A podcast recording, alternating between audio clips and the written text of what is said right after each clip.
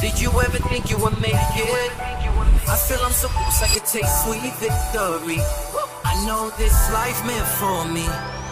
Yeah, why would you bet on Goliath when we got Bet David? Valuetainment, giving values contagious. This world of entrepreneurs, we get no value to hate it. How they run, homie, look what I become. I'm the, I'm the one. Okay, so look, today's podcast, some of you may not know who the uh, guest that I have on today, but here's what I will tell you.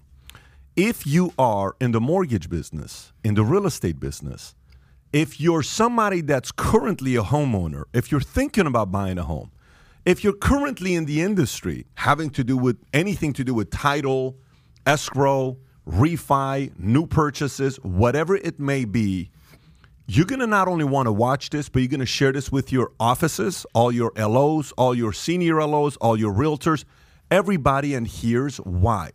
For the last three months to six months, I've been wanting to bring CEOs of major banks that were around in 2007, 2008. I had a conversation with uh, somebody very close to Angelo Mozilo. We were trying to bring him out. We had conversations with multiple other people about having them on a podcast. But today, we have somebody that uh, can probably give us more insight on what happened in 2000, maybe even better than a lot of other people out there that were, you know, experts, news, all that's probably better than any of those guys. There's, I would say, only five other people that have as much insider inf- insight information, insightful information on this topic as you do. And here's who it is. Our guest today is Kerry Killinger. This is episode number one, uh, 185. Killinger joined WAMU in 1983. If you remember WAMU, I used to bank with WAMU. I loved WAMU. I was hoping WAMU would take out B of A. Mm-hmm. I was, you know, rooting for WAMU to take out Wells. There was a very different spirit and culture in WAMU. It was felt the moment you walked into every one of their branches. And if you're one of them, you're going to find out why this is a very important guest.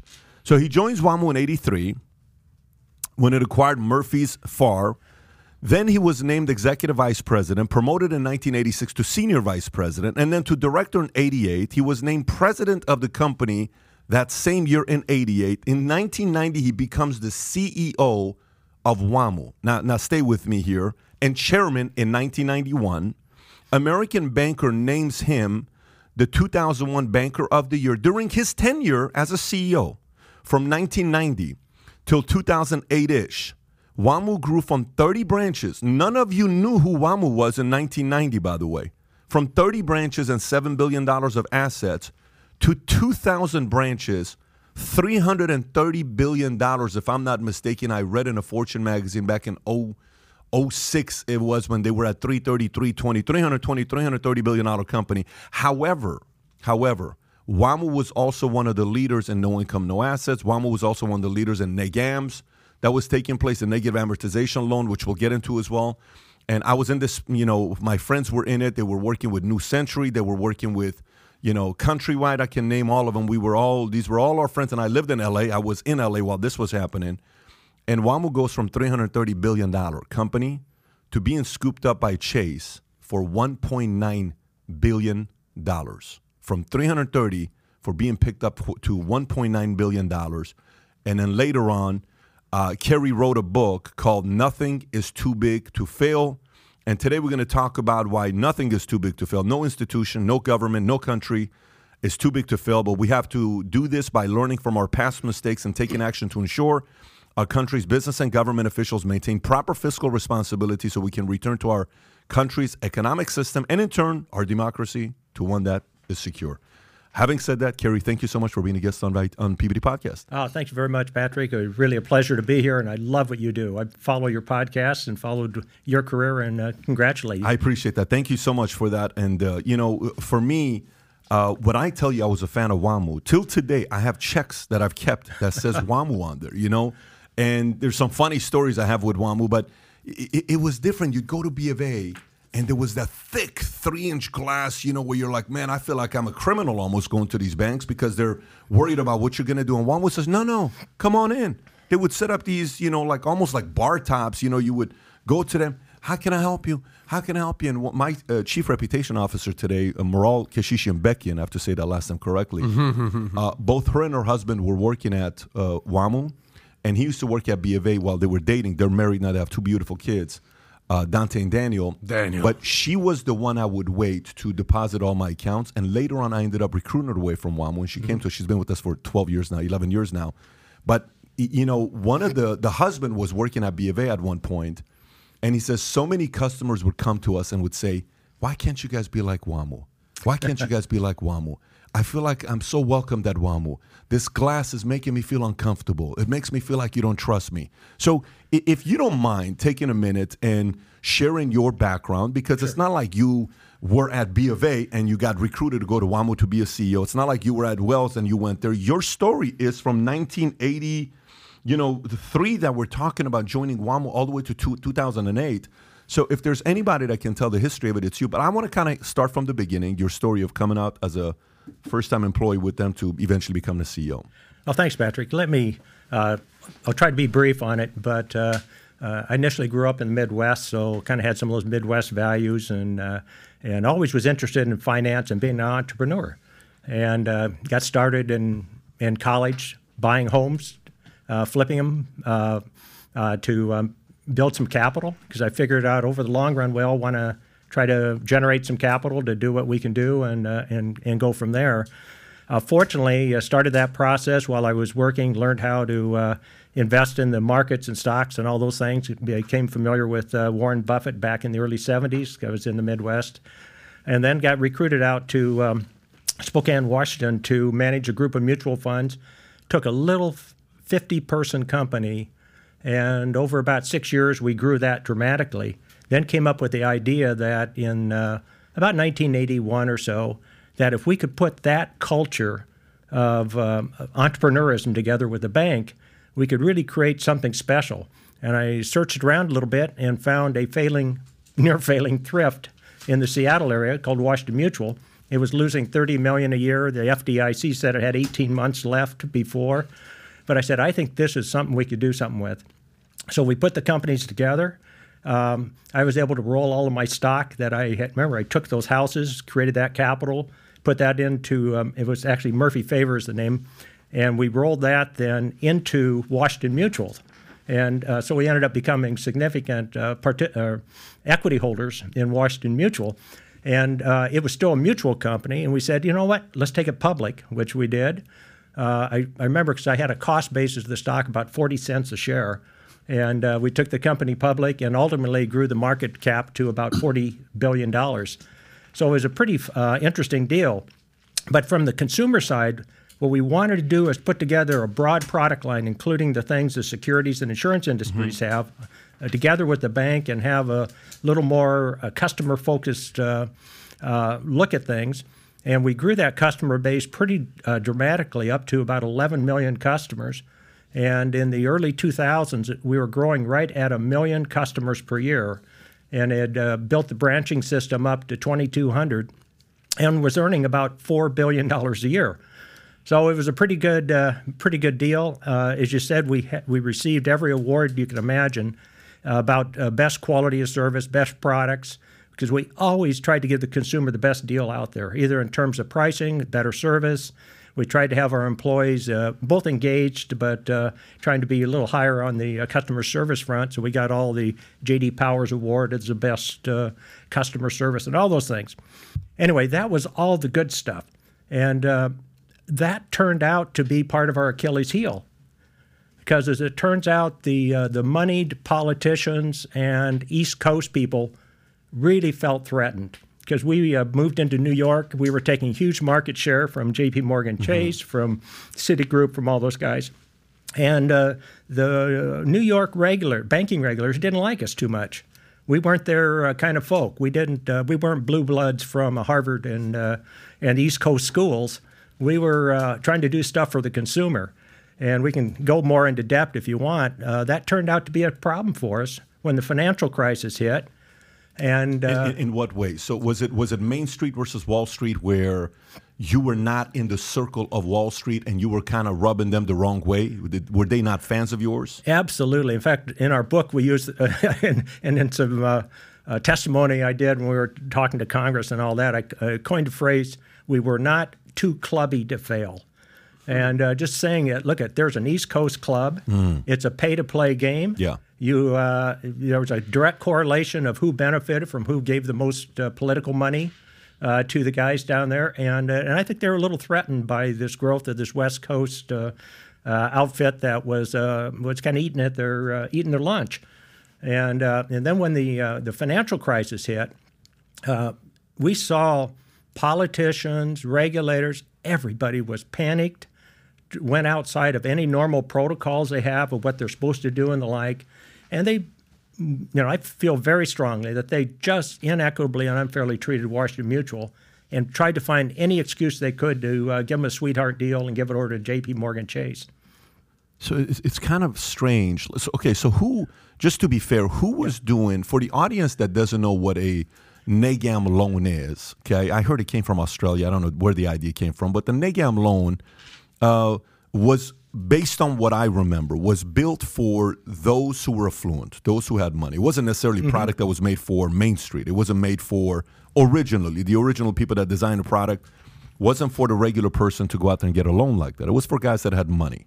Where it got broken is when it was abused too much. For, if you don't mind taking a quick moment and sharing one of the products, which I think you ended up stopping that product later on, uh, nine months after the crash. I think two products you guys stopped selling. But if you don't mind, just take a moment and explain to the audience what a negam loan was. Sure. There were, there were loans uh, predominantly on the West Coast at that time, and they've been done for decades, actually. And I think one of the real leaders was a company called Golden West Financial, which ultimately was merged into uh, Wachovia, and then that ended up getting picked up by Wells Fargo. Mm-hmm. And a couple of the acquisitions we did in California when we entered that market – uh, were very large in that product. So, uh, so that became uh, an important product for us. And what it basically did is allowed customers a choice of what they did on a monthly payment.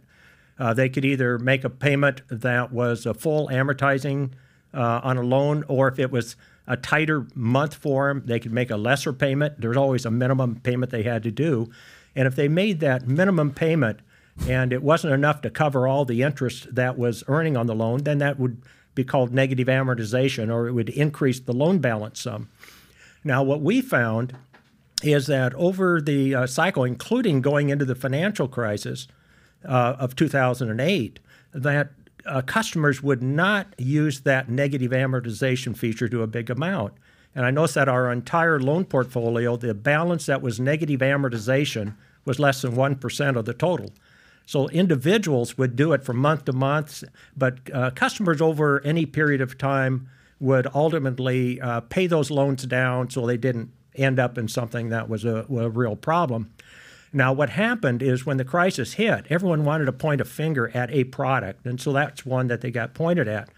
Uh, I would suggest that the major problem is that when housing prices fall 30 and in some parts of California up to 40 percent, Riverside, it doesn't matter yeah. if it's if it's a uh, a 30-year amortizing loan, uh, a standard one, or if it was a negative am. They all had delinquency rates much much higher than the uh, uh than what you'd normally have.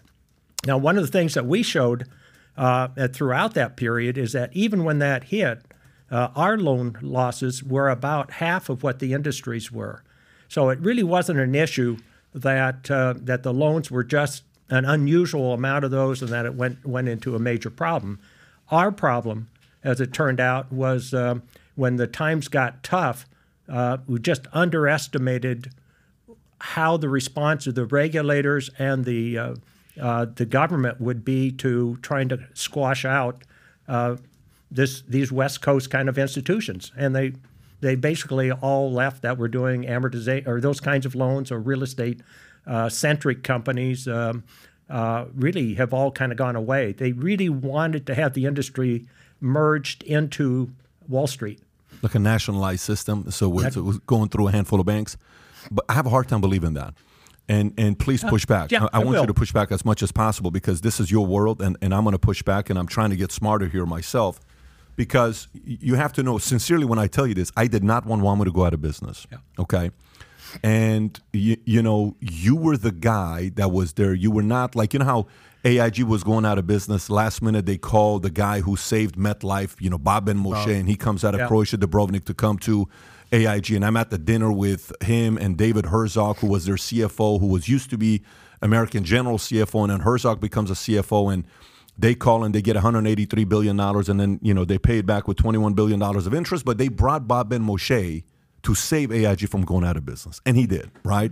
So it's not like you came to save the company. You were there for a minute, and you were the CEO for a long time. So a, a, job, you know, our job as CEOs, which is very, very annoying job, and yours at a level where you have the level of scrutiny, you're dealing with Congress, you're dealing with everybody. Mm-hmm. Not an easy job to have, not something everybody wants to do. It is not a job for the average person wants to wake up and say, "I'd love to be the CEO of WAMU." No, you probably don't want to be the CEO of WAMU. It's not a, it's not the most uh, glamorous job because you're constantly getting judged on things. But how does a company go from 330, give or take, billion valuation? To two years later being bought for 1.9 billion and you're saying less than 1% was negam.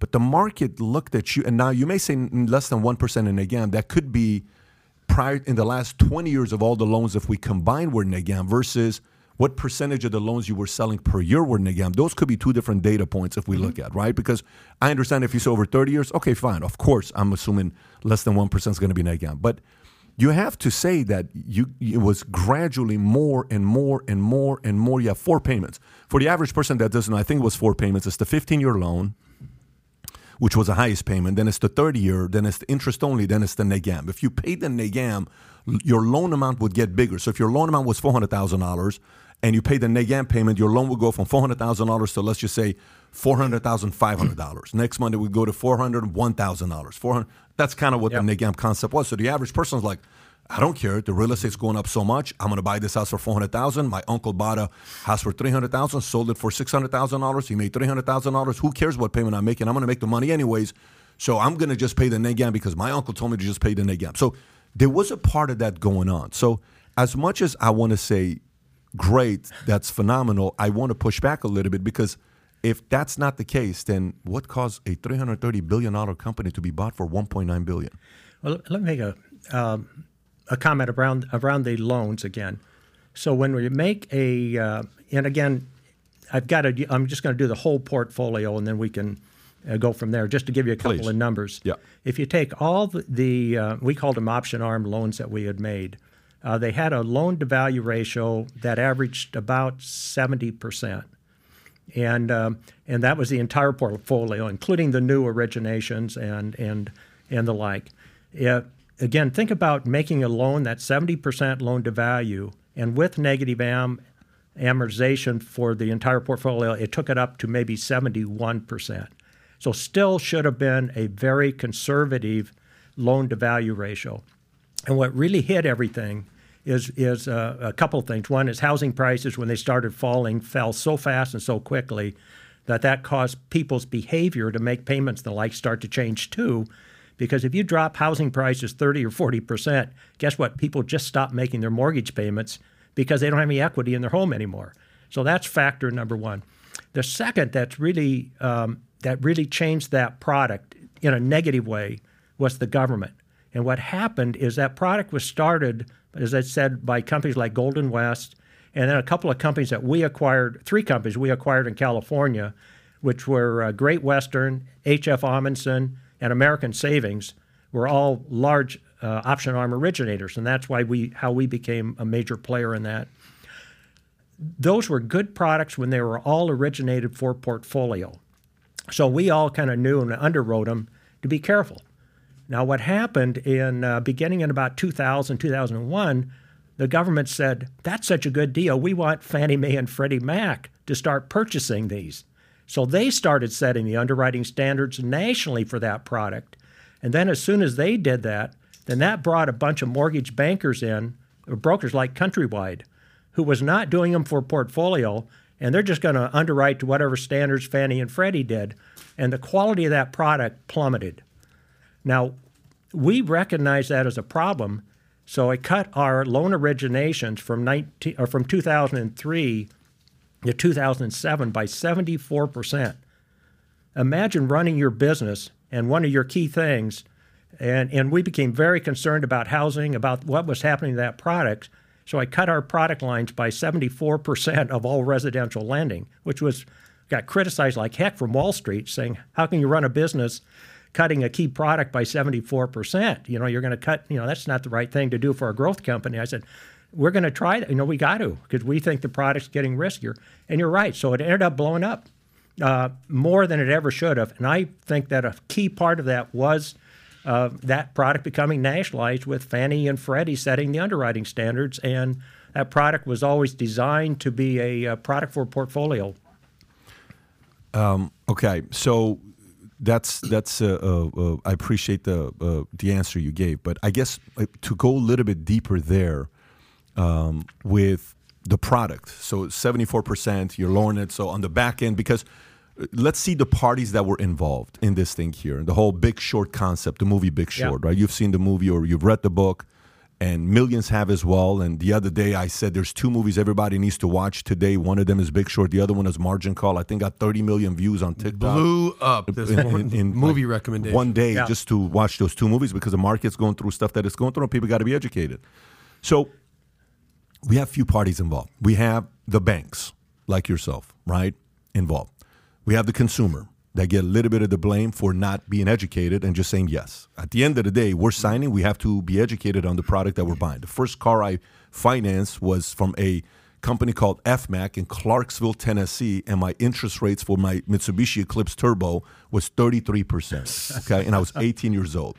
And guess what? We can blame FMAC, but I'm the dummy that agreed to it because I signed the contract and I knew it was 33%. So, okay, so we have you, the banks, we have the consumers, we have the rating agencies. Oh, you're AAA. Oh, you're AAA. Oh, you're AAA. And behind closed doors, they're getting funded for certain things. Oh, you're AAA. What AAA? The paper sucks that they're buying. Then Wall Street that's buying the paper. Then you got Fed that's getting involved, and you can throw the government in there that's you know picking and choosing who they want because they want to kind of have as much, as much control over this as possible.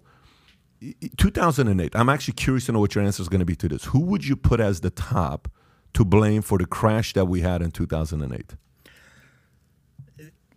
At the direct answer to your question, at the top of the list, and I'll explain, in my opinion, is the Federal Reserve. Uh, but I'm going to put shared responsibility for the financial crisis on on the parties of the federal government, on the regulators, on the rating agencies, a bit on investors, certainly on bankers, certainly on the um, government sponsored enterprises, Fannie Mae and Freddie Mac, and uh, definitely politicians. And it's a very shared responsibility. No, but, no lenders are on your uh, I said bankers. Okay, I meant gotcha. lenders. I'm sorry. Originators. I, gotcha. Yeah, originate. Yeah. And, and bankers. I think we all made a mistake uh, of varying degrees. But the party that had the best ability to, to uh, prevent a financial crisis and then fuel the flames was the Fed. And let me tell you what happened in the early 2000s, they helped cause the uh, the whole housing bubble because they had they kept interest rates below the rate of inflation for a period of time. That caused uh, people to go naturally, which they always do, to go out and buy more homes, and in that case, uh, uh take on more and more debt, and uh, and because um, uh, and that that caused these housing prices to go too high in the short run. And I was back at that time telling the chair of the Fed was that you, Alan Greenspan at the time? I, I, was with Alan, but at that time it was kind of morphing into uh, Bernanke. Bernanke, yeah. Ben. And as a side point, I think uh, Alan Greenspan, I served on uh, the Thrift Advisory Council with him. I think he got it. I think he was a really smart chair of the Fed, understood the capital markets and all that.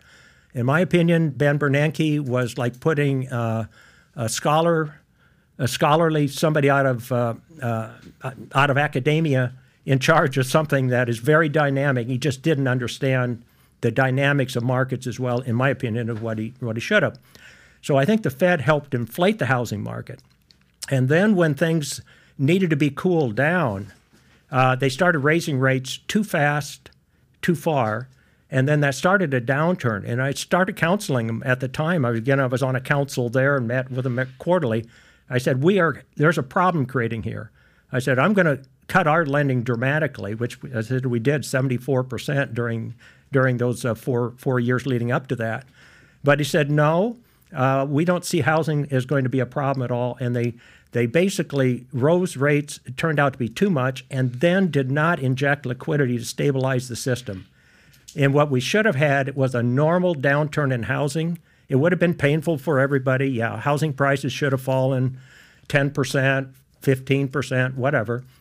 But instead, uh, they, they let the capital markets totally freeze. And I think they made a fatal mistake, again, in my opinion, of letting Lehman Brothers fail, because that put total panic into the entire financial system. And uh, and by the time that that happened, you said they made a mistake letting Lehman Brothers Lehman Brothers. In fail. my in my opinion. But you're also the book, the guy that wrote the book. Nothing is too big to fail. Though, shouldn't we allow those guys to fail? I I'm saying that just from a practical side, when they let Lehman fail in that circumstance Right. at that time, that caused a downward spiral that cost this country trillions of dollars and uh, millions of people their jobs and caused housing prices to fall much further. Not only housing, but the stock market, housing prices, and other things more than they could have. I'm not saying they shouldn't have found a way to deal with Lehman over a period of time or something, but the way it was handled put a total shock and panic into the system and they all reacted. They, in terms of the regulators and, for that matter, Congress and others, in very um, uh, reactive, haphazard kind of ways that I don't think served our country very well at that time. You were going to say something? Yeah, you mentioned portfolio, um, and loans can go one of two places, right? You hold it for about a month and then you sell it, and then they get assimilated into bonds, and the bonds are traded. Um, and then there's banks that keep a, a fairly robust percentage that's their own portfolio. What was WAMU holding in terms of portfolio versus selling? Was that higher than other banks, and so you were more exposed when it all came down? Yeah, I think a, a couple of things. One, Washington Mutual's charter required it to have two thirds of its assets in resi- basically real estate backed um, instruments. So you had to hold We to that had to- level per your charter rather than just selling them out and brokering them. Like I, Yeah. I would get a, a, a loan from B of A, and then two months later I find out that I'm with North American Mutual of Burlington, Vermont, and my loan has been sold, and then it stays that way for years.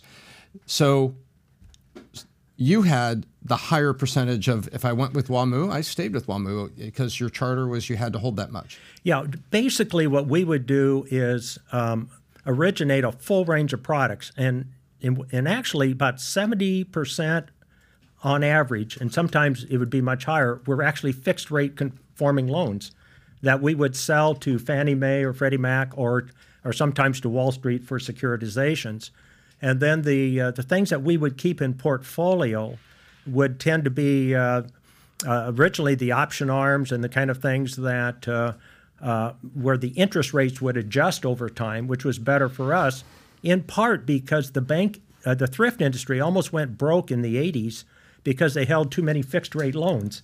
And when interest rates rose, they all got stuck with those and to put them in there. So the regulators really would not allow us to even retain very many of the fixed rate loans. So as a general rule, I'd say we sold nearly all of the fixed rates that we did. We'd keep most of the adjustable rate uh, loans that we had originated.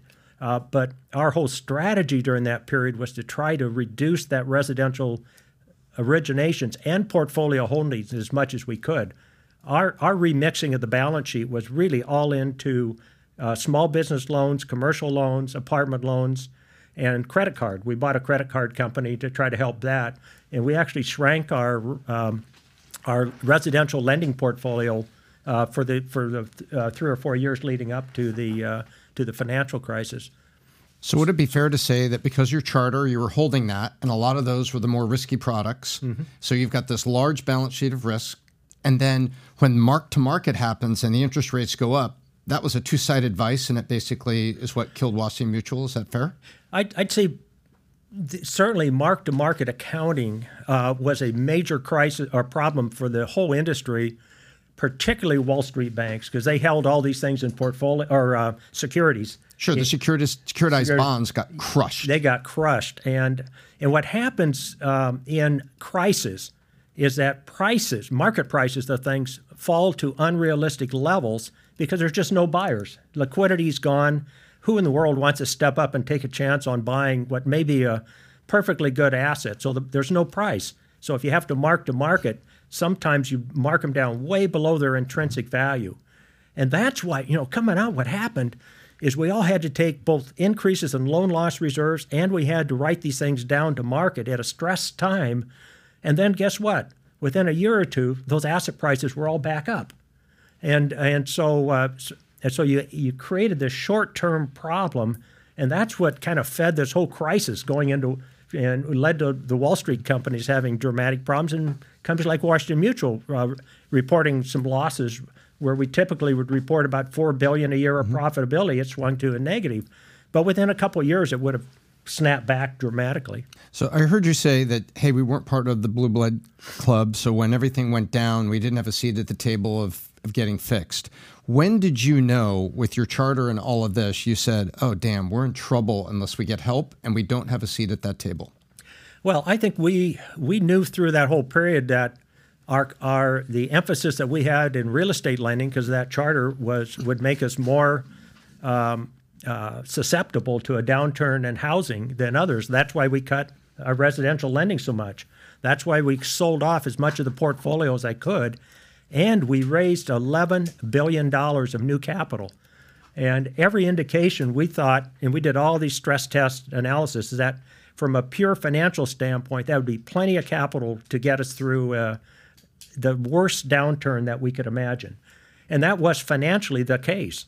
Uh, again, I stress test everything to uh, very punitive uh, increases or decreases in housing prices, and we were fine financially going through it. What we didn't fully anticipate is that when when they let Lehman Brothers fail, that there would be such a liquidity crisis in the whole capital markets that we'd have a run on deposits. So deposits flew out of us as they did out of most uh, uh, non Wall Street banks, and uh, and uh, and instead of helping us out with that liquidity of saying, okay, here's some additional short-term liquidity to be sure we get through this panic time.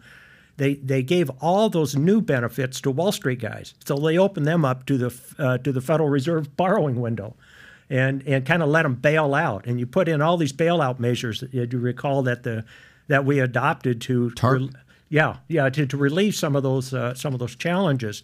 But uh, basically, the, the, way the timing worked out, none of those were provided to Washington Mutual. So we were caught in a liquidity squeeze. But even with that, our liquidity was starting to, was only stabilized, was starting to improve again. And then they quickly swooped in and uh, and uh, and uh, made that transaction to sell it to Chase without the bank knowing about it, basically.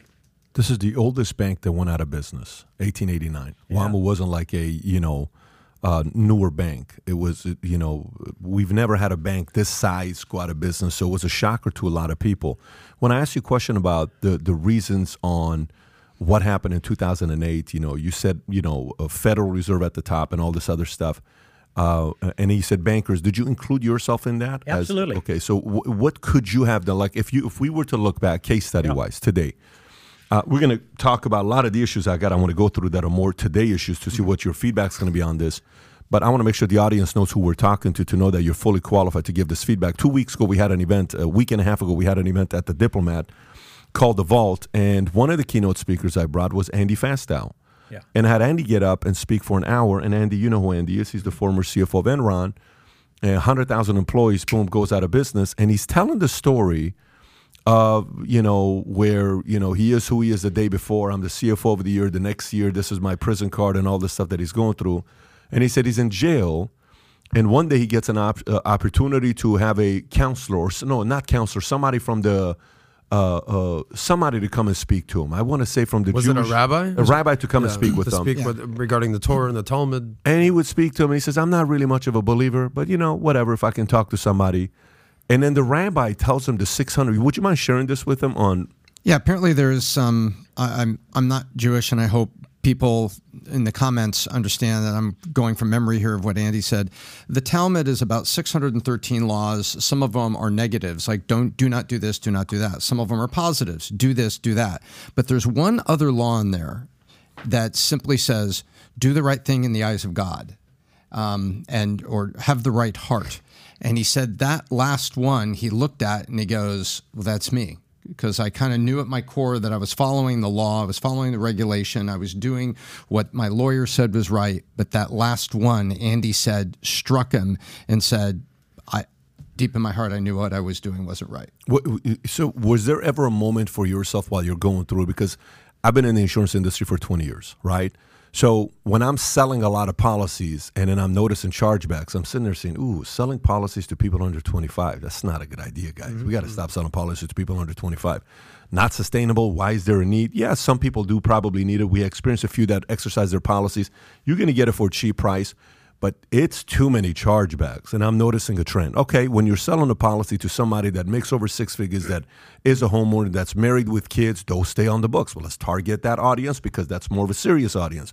You sell a policy to an unemployed person that doesn't have this income, they're going to cancel it six months later. So insurance is all about persistency, placement, all this stuff. Similar to mortgage. I mean, you can look at payments and say, well, people are not making the payments on the negam loans, but on the 30 year fix and a 15 year fix, we have not a high, you know, cancellation or what's the word where people don't make the payment uh, in your world. There's a language Default for it. rate? default. They, they don't have a default rate. And so, okay, maybe we should focus on these guys instead of this. As a CEO at the helm who was there for nearly 30 years, and you were the CEO for 18 years until the day it went out of business, and not went out of business, that was bought from uh, by Chase. What could you have done differently as the leader of the helm? Obviously that's a question I think about a lot.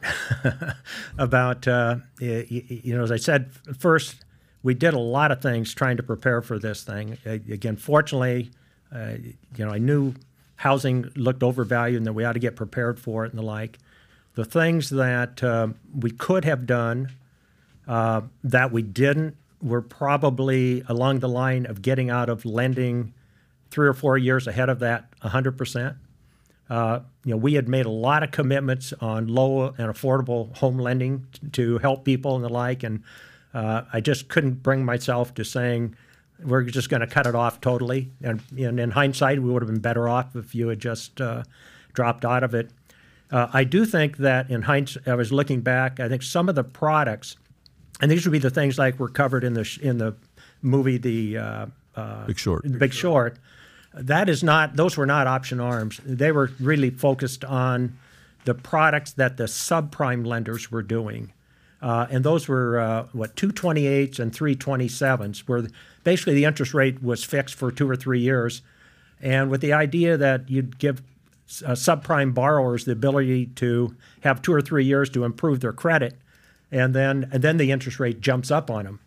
Well, over time, those worked okay, but it never felt like a very good product because people would hit payment shocks and the like. And we did not offer that product initially.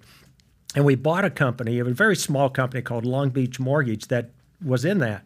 And so we had some of those. But the more I looked at that, I said, boy, and we, we eventually closed that product down. But in hindsight, I wish I'd never even gotten near it.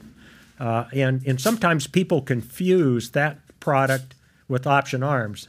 And again, I don't want to be a big champion of option arms because they are riskier than fixed rate. They, they worked well for years and years, but they, they did have higher losses than fixed than traditional fixed rate. But they were nowhere near the problems of these uh, 228 and, and 327 uh, kind of loans. So I wish we would never even have seen that subprime market. The other point I should have made earlier too is that in our case, the option arms only went to prime borrowers. That was not a subprime product. It only went to people with uh, with prime FICO scores. So it, the product was originally designed okay, but uh, but but I think when when uh, Fannie Mae and Freddie Mac got involved in it, they lowered underwriting standards, and that product started getting put into the hands of subprime people too, and that that was uh, inappropriate in in looking back in uh, that time. But you know, I, I felt good that we uh, on that those raw ethics question that we always had that at the forefront.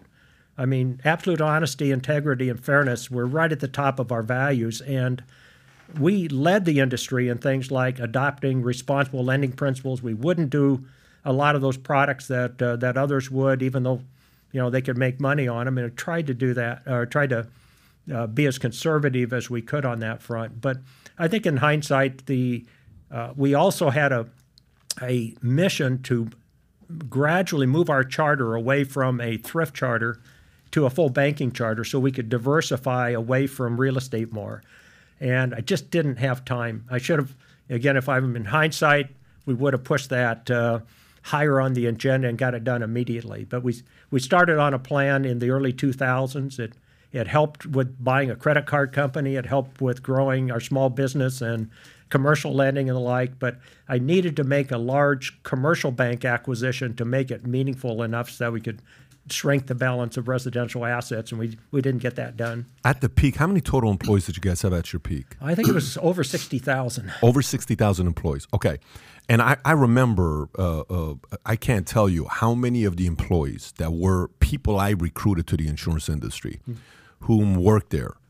To tell you they loved working for the company would be an understatement. To tell you they loved working for the company, when I'm telling you like they loved it, I'm telling you they loved it. And, and they were guys, like one of the things you guys uh, were known for uh, the the bank managers were actually making real money. So people got paid actually pretty well. It's not like people weren't getting paid. Uh, you paid better than some of the other guys did, and you took care of your guys. And they were evangelists going around talking about how great WAMU was to the point where they believed in you and the company so much that they put 100% their 401k stocks into WAMU. They were all like, no, I'm just doing WAMU because this thing's going. I'm going to bank on this long term. Many of them did. Not all of them, but a lot of them did. And by the way, there is a um, there, it, you know that's a sign of believing in the company you're a part of. There's a lot of people that put all their eggs in one basket. Many people who became wealthy did it that way. Now sometimes if it doesn't go your way that's also the story that we read about. But for me when i'm when i'm when i'm going through this and i'm hearing these stories with you know uh, where you were at is there ever where you feel like as the ceo at the top you know the balance between because look capitalism is run off of uh, greed and not greed in a negative way. Milton friedman was on phil donahue and he says well don't you think you guys are driven by capitalism? Capitalism. I said what phil you think you're not greedy? You think i'm the only one greedy? You don't think people in the government are greedy? Like what makes you think the saint out there that's not driven by greed? Like introduce me to that person. Like he's talking about ralph nader at that time. This was 40 years ago one of the best interviews i saw. But all of us want a little bit more we want to win, right? We want to go out there and win. And we're all capitalists here. We're big proponents of capitalism. Mm-hmm. Myself, I escaped Iran to come here because capitalism changed my life. However, what do you think is the right balance between the drive factor, the hey, we can do more, we can do more, let's get one more one more million customers, let's get 10 more million, 10 million more customers, let's do this. And then regulation to balance both and then having a leader that's able to see some trends to say, guys, we're kind of going on the deep end here that we can kind of screw this thing up. What do you think is the balance between us, the doers, the entrepreneurs, the creators, the disruptors, the competitors versus the regulators that are out there saying, maybe maybe we need a little bit of regulation with this product here. Maybe we need to kind of take a look at this. What what role do you think these two play? Well, I think, of course, in banking, it's a pretty highly regulated business, um, and um, and I think we we had you know for decades really good relationships with the uh, regulators, and we would have those discussions every meeting about where is that balance between uh, trying to hit financial objectives that we thought were were were good, and at the same time maintaining a safe uh, safe profile, and and one of the things I did is we had the regulators attend every one of our uh, quarterly meetings where we would lay out the entire strategic plan, what the balance was between uh, growth and what it was for risk management and the like, and they bought off on all those. And uh, and again, the bank had always been in banking. You have a numerical rating of one to five, called a CAMELS rating, and we were for years and years and years a, a, a solid two rating. And I, if, in leading into the financial crisis, they even gave us uh, a uh, in uh, 2007 their exam findings to the board. I'll remember the meeting. They said, you know, you are a two rating again this year, but we're going to really tell you it's a two plus rating. It's the best you've ever been, and we're increasing your liquidity rating to a one, which is the highest in the industry. Well. 12 months later, the financial crisis hits because of all those things like that. And all of a sudden, they are all panicked. And uh, liquidity is what ultimately was the major uh, challenge for Washington Mutual. So you go from being a number one rated to saying, gosh, this is the most uh, vulnerable part of, uh, of what we have. But I, I think just getting back to it, I think that having a good balanced dialogue, we always tried to have it. You know, in a normal course of business, we would typically grow, uh, I'll say roughly 10% a year, sometimes a little less than that. Our major growth uh, beyond that just came when there were some very opportunistic acquisitions uh, like when we entered California and were able to become a major player there, and we were able to get some acquisitions on great terms and great, you know, that were encouraged to us by the by the regulators. In fact, uh, so we, we did have that very strong long-term growth, but uh, but we were mostly interested in uh, being sure we had a balanced scorecard. So everybody got paid on a balanced scorecard. It was never just on uh, commissions. It was always balanced out with the loan quality. It was balanced out with efficiency ratios, all that kind of stuff, to uh, to try to be sure you're growing a great business for the long term. Can I ask, with that lens, that sounds like a very noble yeah. lens. But a few minutes ago, you talked about the acquisition of Long Beach, and Long Beach was out there with New Century, we had all that. You, you couldn't drive through Orange County without seeing those black yeah. New Century buildings. Ditech was all over the place down there, and then there was Long Beach. There was this little coterie of really risky dudes. What was the with through the lens of what you just said, what was the thinking of buying Long Beach then? With all these things and your CAMEL rating and all, you mean the buck stops with you on authorizing an acquisition, right? It it did. Well, I think the as I mentioned earlier, I think that was um, again one of the regrets. I would not have acquired the company in hindsight. Uh, the logic we we used buying it was first very small. It was only a three hundred million dollar uh, acquisition or 300 million of total assets out of at the time we probably had 200 billion. So it was, it was a very small company. And our our idea is that we wanted to help change the subprime market.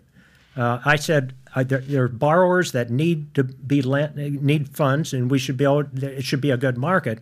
But I thought the lenders were charging too much. I thought the cultures were kind of uh, slippery. and I thought if we could buy a company and kind of change that and help lead the industry to become better and uh, better for the customer, better products, all that kind of stuff, maybe maybe we could have a positive impact on uh, on the country. As it turns out, again, we tried two or three times to improve that, get it to a better shape. It just never seemed to quite get there. And then the industry just kept growing faster and faster and got riskier and riskier. And uh, I said, we decided we just had to close it down. It, it was I, a mistake. I, I, want, I want to read this article. If you can yeah. go to this article.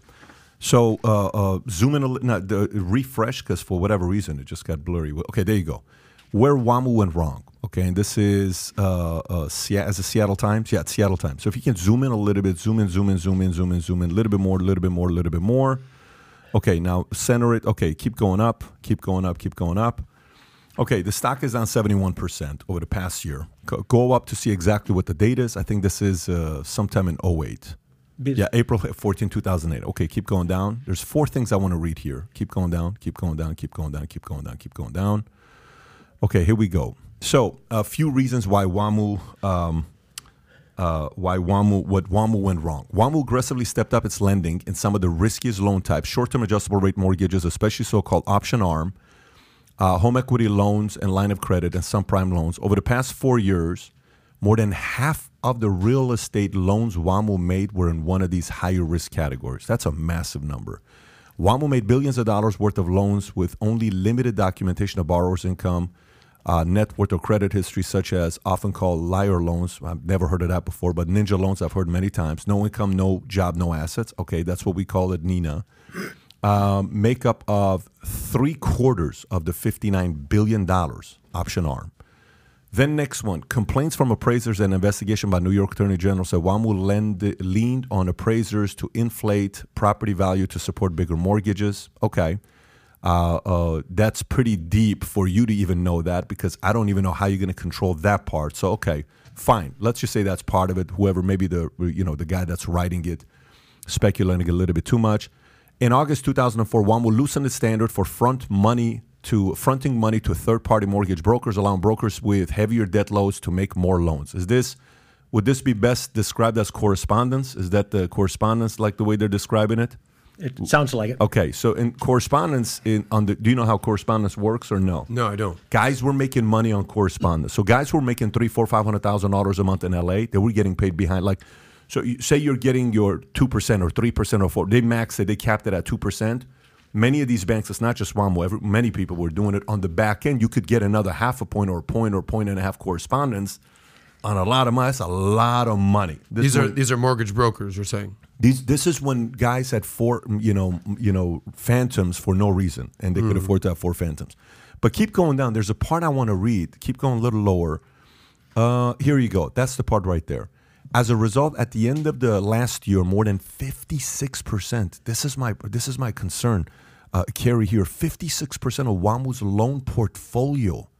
That's 138.4 billion dollars consisted of option arms home equity loans and subprimes. One analyst estimates that largely due to such loans, more than 16 billion in future losses are embedded in WAMU's book. So when I see a number like 56% WAMU loan portfolio as an option arm, that is, I mean, I understand being this this is again my concern. I understand being aggressive, but this is like, you know, we're going for it when you see an article like this being written with this kind of data, I mean, you know this. You saw this article. That was 14 years ago. It's not like you're not aware of this article that was written. But when you see numbers like this, what do you think now, 14 years later? Well, again, um, I, I think that first of all, I, there are several parts of the uh, article I, I would disagree with just factually, but I uh, remember Washington Mutual was required to have about two thirds of its assets in residential based. As I mentioned earlier, it was it was very difficult, if not impossible, to hold fixed rate loans in portfolio. You basically would have to sell those because you couldn't take on the risk of of the uh, impact on the portfolio of rising interest rates of holding a fixed rate.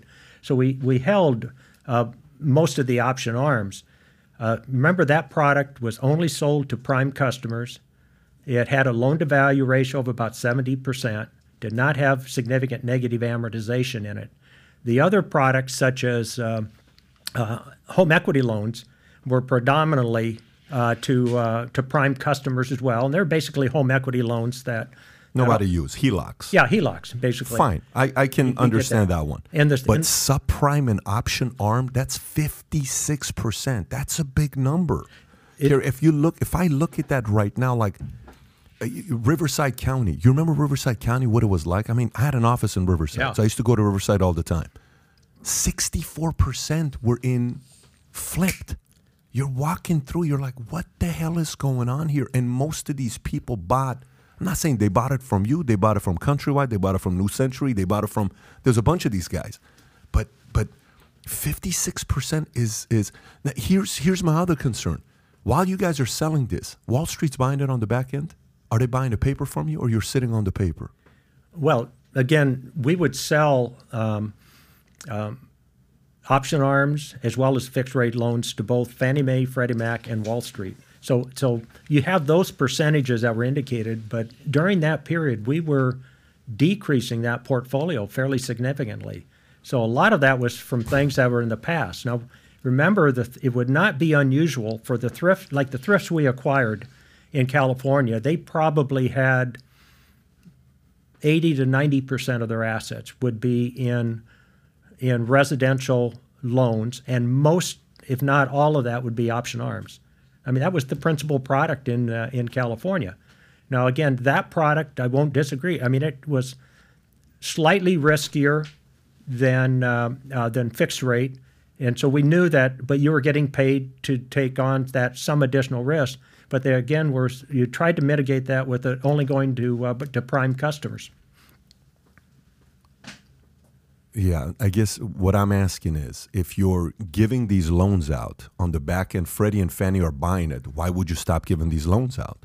And and what month was it when they said, okay, we're not buying it? Because I remember the month, like the month I remember when shit hit the fan. Uh, uh, I know they don't say shit hit the fan on Fox and CNN when you're on it, but we kind of say it every once in a while. So the month where shit hit the fan was uh, November of 07 is when I remember. November of 07, the guy in LA, we used to all work at Bally Total Fitness. It's a crazy story because there was five killers. When I say killers, I don't mean, I know I'm Middle Eastern. I just mean killers like we were all very competitive. Okay, in, in, in sports we say. Non-mob related Yeah, as yeah this well, has got right? nothing I to know do with you've mob. seen I've our, interviewed some uh, random people. Yeah, stuff. So Strong young salespeople, driven. there was five of us that were super, super competitive guys. And we're sitting there and we're working at Bally's. I mean, we're making 2500 bucks a month, 3000 a month. But when you're working at a gym, when you're working at a gym, you know everybody at the club, so you don't pay at the clubs, you don't pay at the bar, you don't pay because you know everybody. That's kind of the benefit of being broke, working at a gym. You know everybody. Okay, so it's like concierge to the town, right? One day we're sitting there, we're saying, "Hey boys, what are we gonna do?" And there was one girl that was she was a boss as well, but we're sitting there, we're like, "What are we gonna do?" And then everyone left, and most of them went into mortgages. I went to insurance. I got lucky. I went into insurance mm-hmm. because insurance was the least attractive one. Uh, mortgage real estate was the sexy one.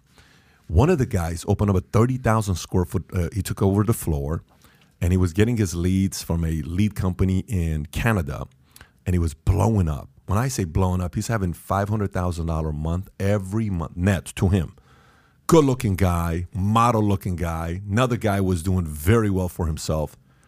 And then all of a sudden, I get the message hey, come see, his, uh, come see the office. So I go to see the office. Everybody's gone.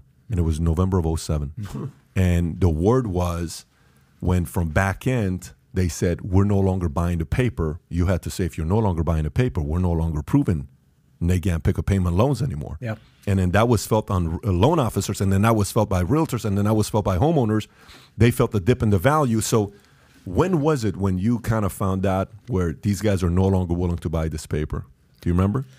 Well, I, I mean, clearly the markets became more and more difficult uh, in the second half of 2007, and I and I think the uh, that really started to show up when liquidity crisis um, hit uh, countrywide. They were, you know, they they were very they had to sell everything. They didn't have any capital to hold in portfolio, so all of a sudden. Uh, they found themselves in a real lurch and had to uh, go out and get some emergency capital and, and different things. But uh, clearly, market conditions uh, were getting more more difficult. Uh, to say we we started, you know, uh, several years before that, three maybe four years before that, cutting back both originations and selling off as much of of the uh, portfolios as we could. Uh, again, if I had had it to do over again, it would you know you maybe you tried to sell 100% because the principal problem as I come back to, was not the nature of an option arm product. That may have been, I don't want to throw a number out, but maybe you know 10% or whatever the problem. The biggest problem is when housing prices fall as fast as they were falling in that period. Uh, we saw delinquencies rise everywhere. Didn't matter if it was a home equity loan, if it was a uh, a 30-year fixed rate loan, or if it was a intermediate uh, loan, or if it was an option arm. And option arms, yes, they they they suffered a little more. Uh, as it turns out, over the cycle, they came back the best too. But uh, but clearly, it became a uh, a very difficult period. But if housing had not fallen that far that fast, uh, that that that was the major catalyst of I, it all. I would tell you this. I think option arm is an incredible product for five percent of America. Hmm. I think Option Arm is an incredible. Pr- if it was available today, everything I own, I would put it on Option Arm. If it was available yeah. today for me to get it the way it was back in the days, I would have it on everything that I own because it was fantastic. Mm-hmm. You'd get the statement, you had boom, boom, boom, boom, boom, pick and choose. Yeah. 1530, interest only, negam. And you're okay, this month I'm going to do this. That month, So, so $4,000 a month, $3,000 a month, $2,000 a month, $1,200 a month, pick and choose. It was a great way of, I mean, can you imagine you got four payments to make for your mortgage, for your house? It's a fantastic, if you think about product wise, it's fantastic. But the part I respect about Buffett, you know, is uh, uh, there's a lot of things to respect about Buffett, but the one thing that I respect about Buffett is the following, specific to his philosophy. I'm not talking politics or anything. Some people disagree with his politics. I'm talking to the business side of things. When all of a sudden everybody was going into tech, he's like, "Yeah, no, we're not going in." What are you talking about? Everyone's doing Comcast. I'm good. Everyone's like, nah, I'm good. Hmm. Man, hmm. he's lost his touch. He's in his 70s. He's lost his touch. He's in his 60s. He's, he's in his 80s. He's lost his touch. He's like, yeah, okay, cool. You guys have been saying this for the last 40 years. I've lost my touch. And I keep losing my touch, and I'll be worth $100 billion. And you guys keep saying I lost my touch. Okay. Yeah, crypto. I'm not going to go crypto. This guy's clueless. He's lost his touch. He's lost his touch, you know, and he keeps saying this and saying this and saying this. How I guess the hardest thing to do is how hard is it to say, I don't care if Freddie and Fannie is buying our paper. I don't think this is sustainable long term. Mm-hmm. And we got to get away from it. How hard in that moment is it to do that? You, you understand what the question I'm asking, right? Because you're like, okay, who is who is safer than Freddie and Fannie? I was in the military. When you get out of the military, what do they say? You know, you can buy zero financing if you're a vet, right? You have this loan that you can get. Okay, VA loan. yeah, VA loans. Hey, Freddie, Fannie. Hey, Freddie, Fannie. Oh. I work at Freddie. I work at Fannie. Oh, Fannie. Freddie and Fannie are going bankrupt. What? Freddie and Fannie are going. wh- wh- How? It's not even possible.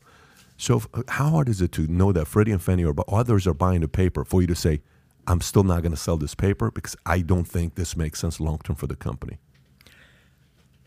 I totally agree with that. And, uh, and again, no other major institution cut their lending 74% three years leading up, up to before the financial crisis.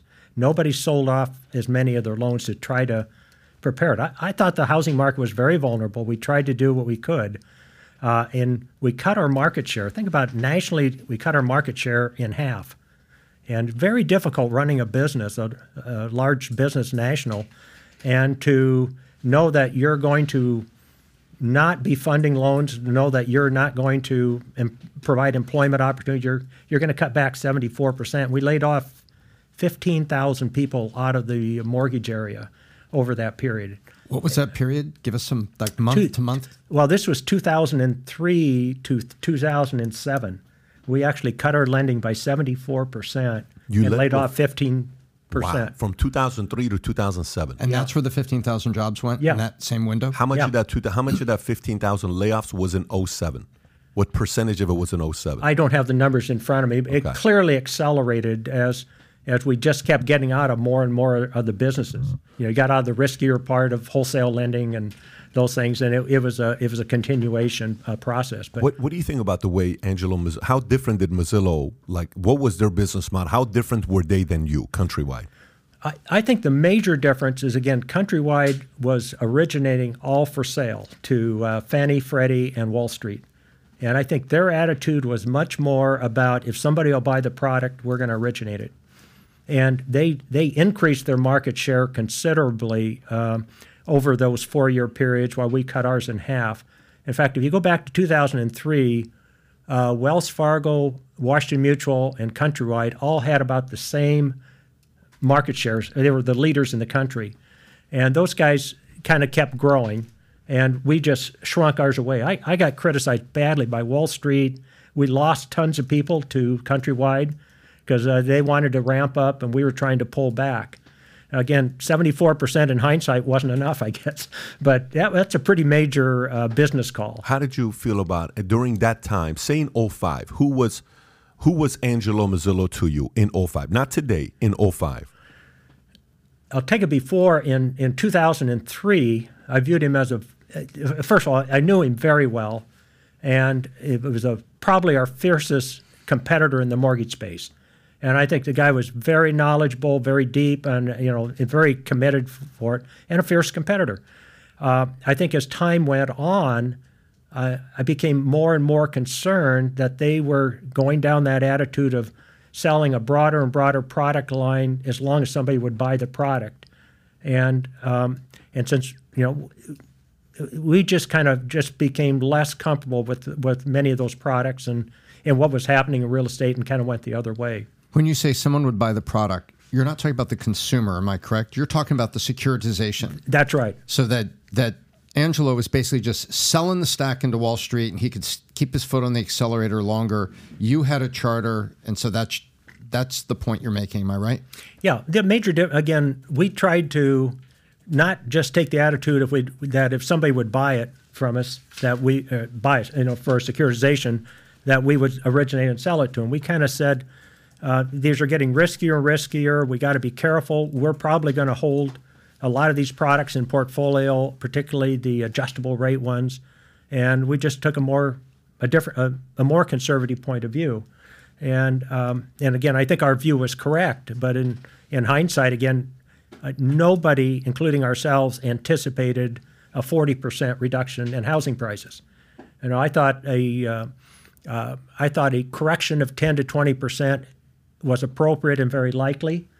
Uh, I did not anticipate that the Fed would, in my opinion, screw up so much to cause a full panic, to cause what turned out to be a 40% decrease in housing prices. So you were self-securitized, if you could, if I could invent that phrase, because you're selling from your left pocket to your right pocket because of portfolio. You're not just selling into Wall Street. That's right. I mean, yeah, I mean, we, we, we didn't quite think in those terms, but it was really we're just going to originate a certain amount of loans for portfolio. And like home equity loans, we predominantly do those all into portfolio because they were our core customer relationships, and and we wanted to uh, wanted to be be able to take care of all of someone's banking needs. After 08, did you and Angelo at all get together? Like, have you guys had dinner? Have you guys spoken? Have you guys had a meeting? No, Not at all. no.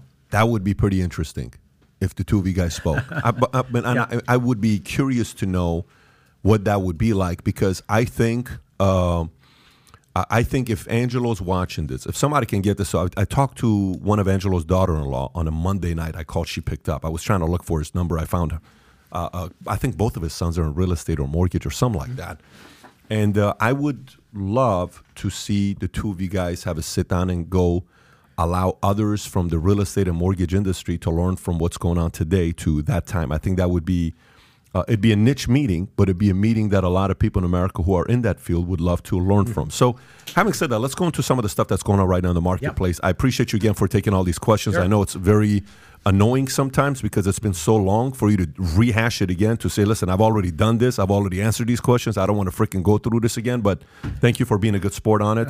Uh, I think we win and the audience wins and we learn. By the way, if you got any other questions you want to ask him, anybody that's over his $20 super chat, I'll bring it up. And uh, we do have a sponsor that I'm going to go through here in a minute.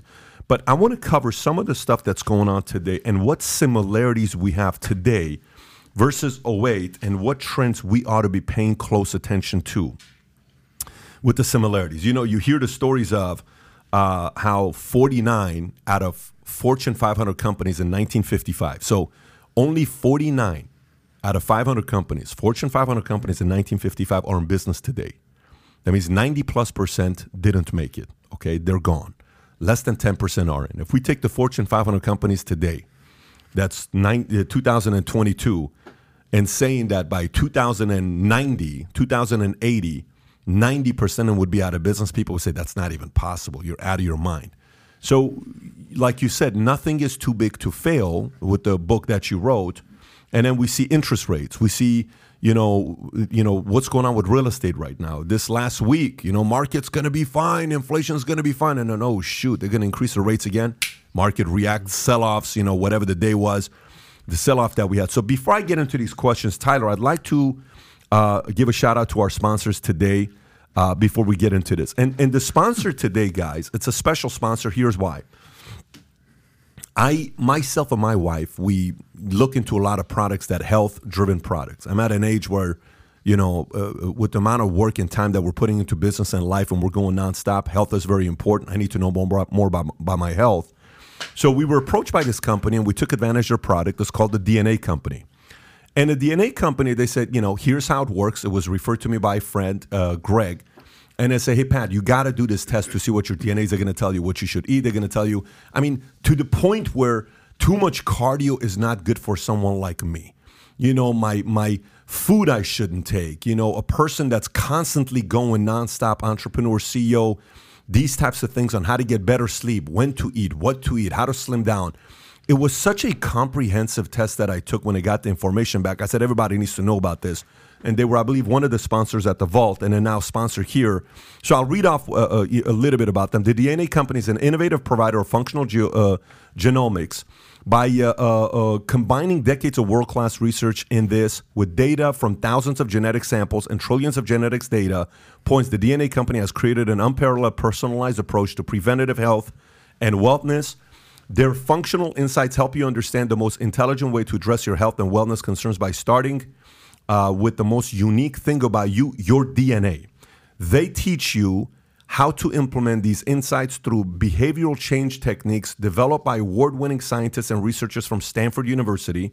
They are a privacy first company that delivers personalized health and wellness insights, wellness insights to elite athletes, Fortune 500 CEOs, professional organizations, and weekend warriors so that they can get optimized faster and stay healthier longer through a precision based op- approach to health and wellness. So we're going to put the link below if you want to take advantage. We're going to put it in the chat. We're going to put it in the description as well for you guys to learn more about it. If you're a CEO, founder, uh, top tier peak performer, salesperson that's doing very, very well for yourself, I highly, highly, highly recommend you look into DNA Company and take advantage of their services. Okay, so thank you for that. Having said that, let's go back into the podcast. So, how close would you say is what's going on today with the current market that we have mm-hmm. to 2007, 2008? What's different about it? What similar trends do we see? And what blind spots do we have that we're saying, ah, it's not a big deal. We're not in recession. It's not as bad as people make it out to be. We're going to be okay. How similar is it? How different is it from 08? Well, so over the last, really following the uh, financial crisis, uh, the Federal Reserve and the um, and Congress and the government had to stimulate the economy to get things stabilized, which they did, and uh, and then things uh, progressed. However, what happened is the Fed got hooked on easy money uh, monetary policy. They kept interest rates way below the rate of inflation. They flooded the money supply into the system so that everyone had plenty of cash, mm-hmm. had lots of liquidity. Is that quantitative easing? Is that no, what that is? Well, quantitative easing on top of it.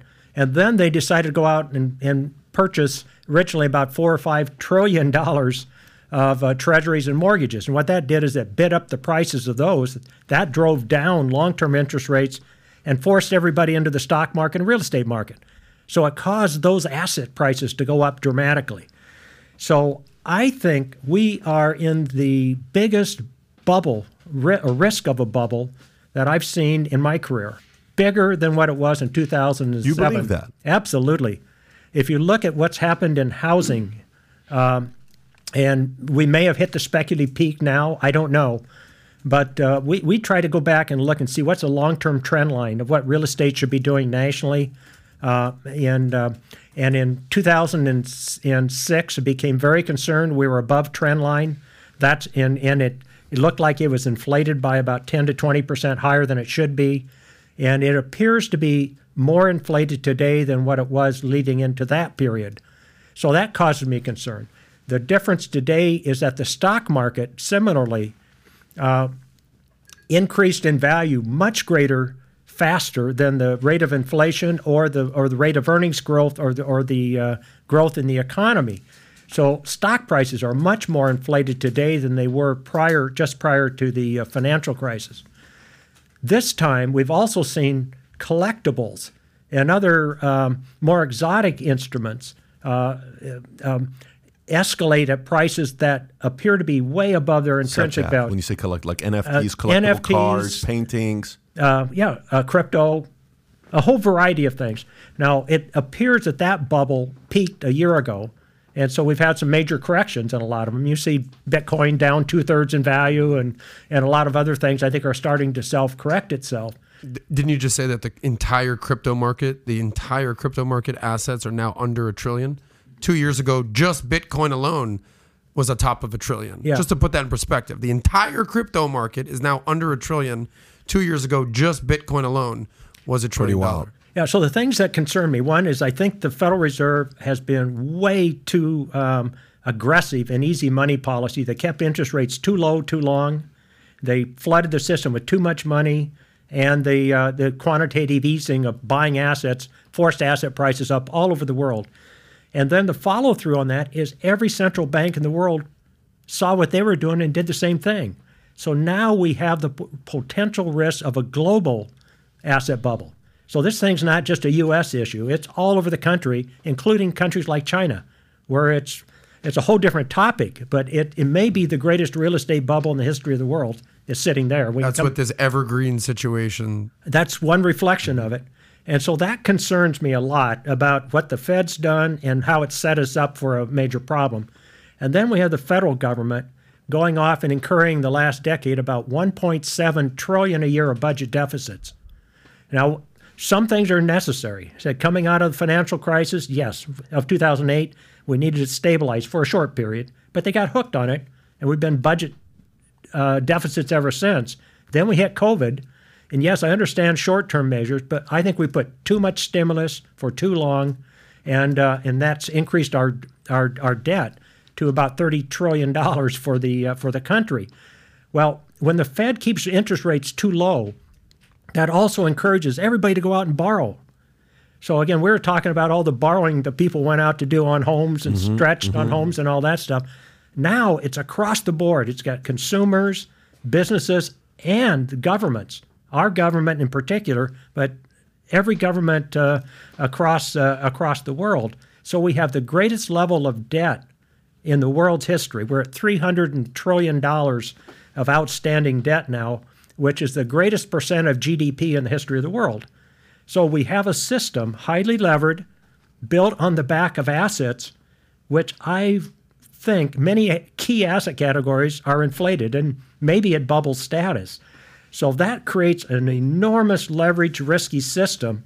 And if something comes into it to disrupt it, and we saw what COVID can do short term, but you know what what will wars do? What will uh, cybersecurity uh, things do? What would uh, political unrest or uh, uh, uh, constitutional crisis in the United States or some of the civil unrest things that we have?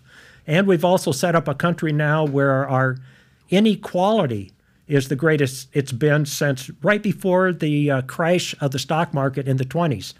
We are it, we are approaching that kind of inequality status. And so when you think about a country, it's not just about are we all going to do okay in the short run? You got to worry are you setting yourself up where the very democracy that we're built on uh, is at risk because there's such a large percent of the population that is uh, being left behind and the like? So I, I think there's a lot of risk out there. Very difficult to project if and when that's going to happen, but I found over uh, uh decades of, of uh, looking at it from an investment side that whenever everything gets way above trend lines, that's probably a good time to be pretty cautious. And on the other side is you will have periods where everything is really attractively priced relative to those trend lines, and that's when you uh, when you really want to be aggressive on the buy side. So if I'm just doing it right now, I say this is a good time to be cautious, keep your powder dry, and uh, still keep it dry. I would still personally I would keep it dry, particularly in real estate, because look at the numbers don't work. You can't have housing going to these record levels where affordability is now the the poorest since the 80s, and interest rates probably have to continue to go up mm-hmm. because if you think there's a if you think inflation is going to be higher than about two and a half percent or so, maybe three percent at the highest uh, on a long term basis, interest rates don't reflect that yet. Interest rates have to go up more to if that's where we end up stabilizing. Well, breaking news. Speaking of interest rates, I just just came across uh, my phone, Wall Street Journal, CNN. Mortgage rates have officially topped six percent for the first time since 2008. I know it was hovering at 5.99 for a while. So mortgage rates have jumped again, surpassing the six percent mark and reaching the highest level since the fall of 08. The 30-year fixed mortgage averaged 6.02 in the week ending uh, September 15th this week. That's up from 5.89, uh, according to our friend Freddie Mac. This is significantly higher than this time last year when it was at 2.86. Yeah. Wow. That reminds me because when, when we launched our book, my, my wife and I wrote our, wrote, wrote our book, and we were doing our launching tour, and mortgage interest rates were below 3%. And I put some charts That's when up. you were doing your book, and when was that? Uh, uh, just a little about uh, the spring of last year. And I said, um, I said, interest rates below 3% make no sense. More realistic at a 2 to 2.5% inflation, they should be about 6 Oof. And that's where we are now. That's all happened within a, within a 12 month period. And now I don't think, you know, we have created such an inflationary issue. And again, I think the Fed is the party most responsible for causing inflation. I realize there's a lot of other parties, but they're the ones by keeping interest rates way below the rate of inflation for too long uh, helps generate, and now it's so embedded into the system that the things they're going to have to do to bring inflation back under control, uh, it, it, looks like the probabilities of that leading to a slowdown in economic activity has to be pretty significant. And Kerry, uh, just to understand the metaphor you just used a little bit ago, you said keep your powder dry. All right, you got to keep our powder dry. What does that mean in layman terms? That that means that if, if you if you have your uh, uh, if you're thinking about buying, uh, don't rush. Be careful. Don't overpay.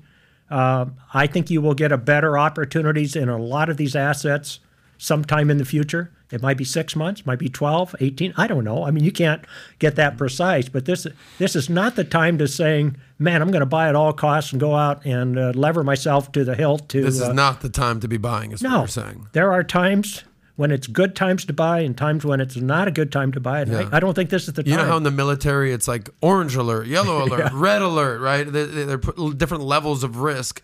Where are you at right now in terms of buying uh, in real estate? You know, I think it's it's a uh, it's at least it's at least an orange. I don't know if it's a red. Uh, in some markets, I think you know I'd be very cautious of some of the more speculative markets where prices have just uh, uh in where you have big auction situations with multiple buyers and waiving uh, inspections on housing just to get it closed quickly and multiple offers and all that kind of thing. I, I think that stuff is all going to slow down dramatically, and uh, and I think you're going to be able to get better prices at some point. I think it's probably orange red right now. Um, refinances are down, you know, almost 90%. It's like 87% year over year.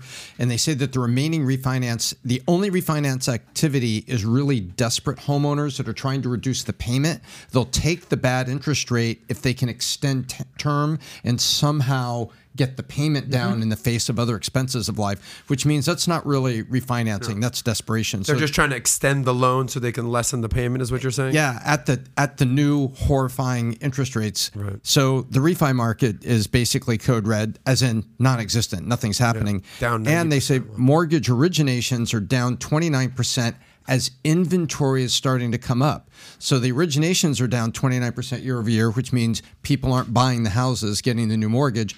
And but the inventory is ticking up, which means as people are sensing the pricing going down, they're like, maybe this is the ninth inning. I'll put the house on the market and see if I can get it at this increased asset value.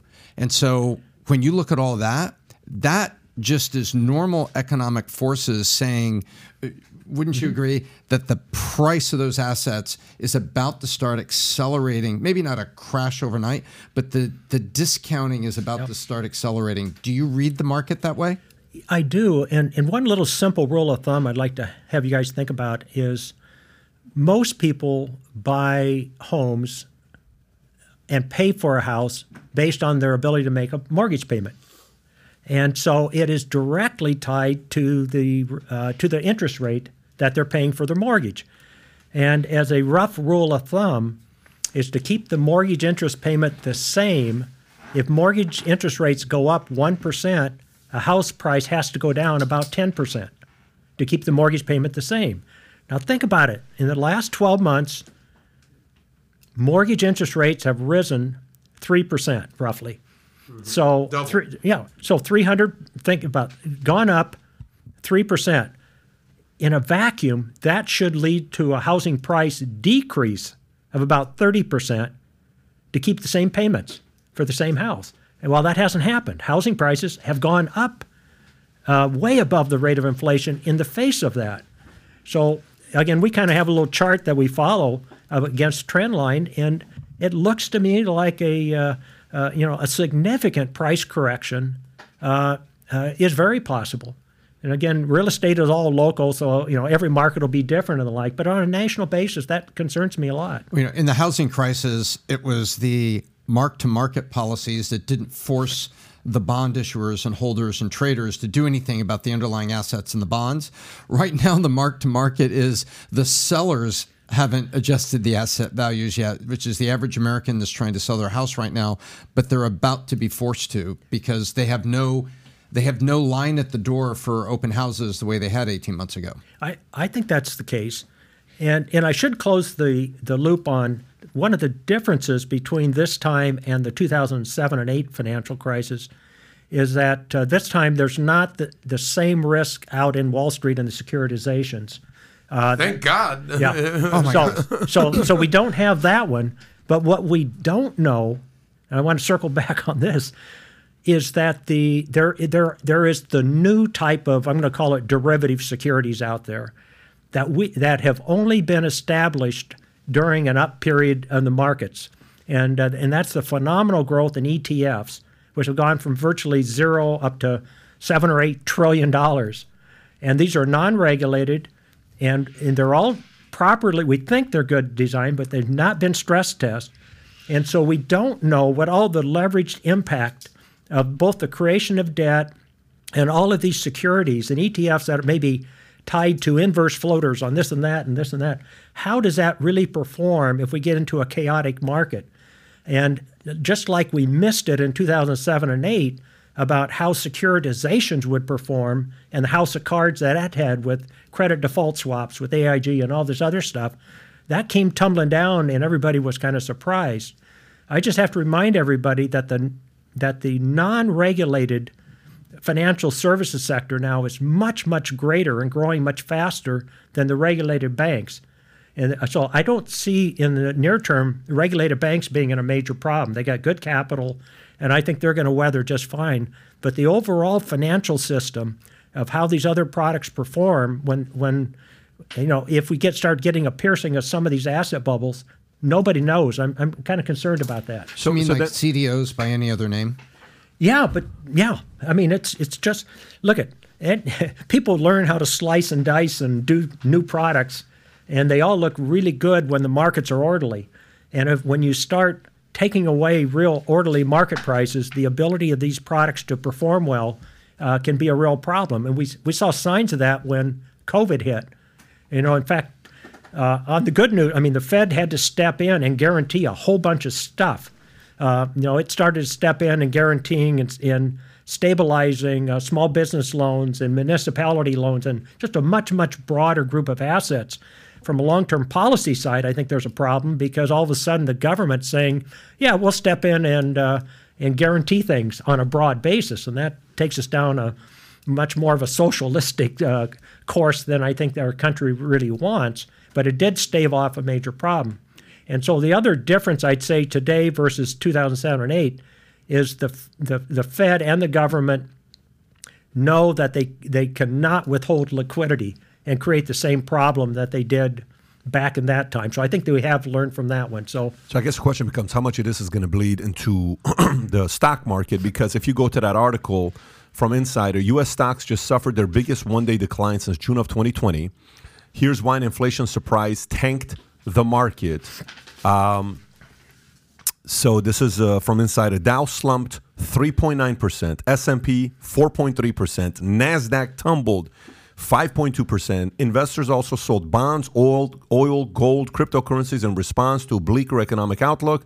The frantic sell off was sparked by the release of U.S. inflation data on Tuesday, which showed that in August, the CPI rose by 0.1% month on month, compared with the expectation of 0.1% drop. In contrast, year on year inflation came in at 8.3% from 8.5% in July from the 40 year high of 9.1 in June. Faster month on month inflation signaled to investors that the Fed was unlikely to curtail its rate hikes anytime soon. It also fanned concerns that the central bank would approve a bumper rate of 0.75 basis points or about 100, per, 100 basis points uh, in September meeting, and interest rates might peak at a higher level than previously expected. So Dow right now is at what? Roughly 31,000, give or take, right? I think it was at 30 something yesterday, right? 31,000, 30. Yeah, it's at 31 right now. Okay, it's at 31 right now. How and this goes to both of you guys. How bad can this thing get? Okay, if you go to a five year, go to a five year, click on the five year and go up a little bit so everybody can see it.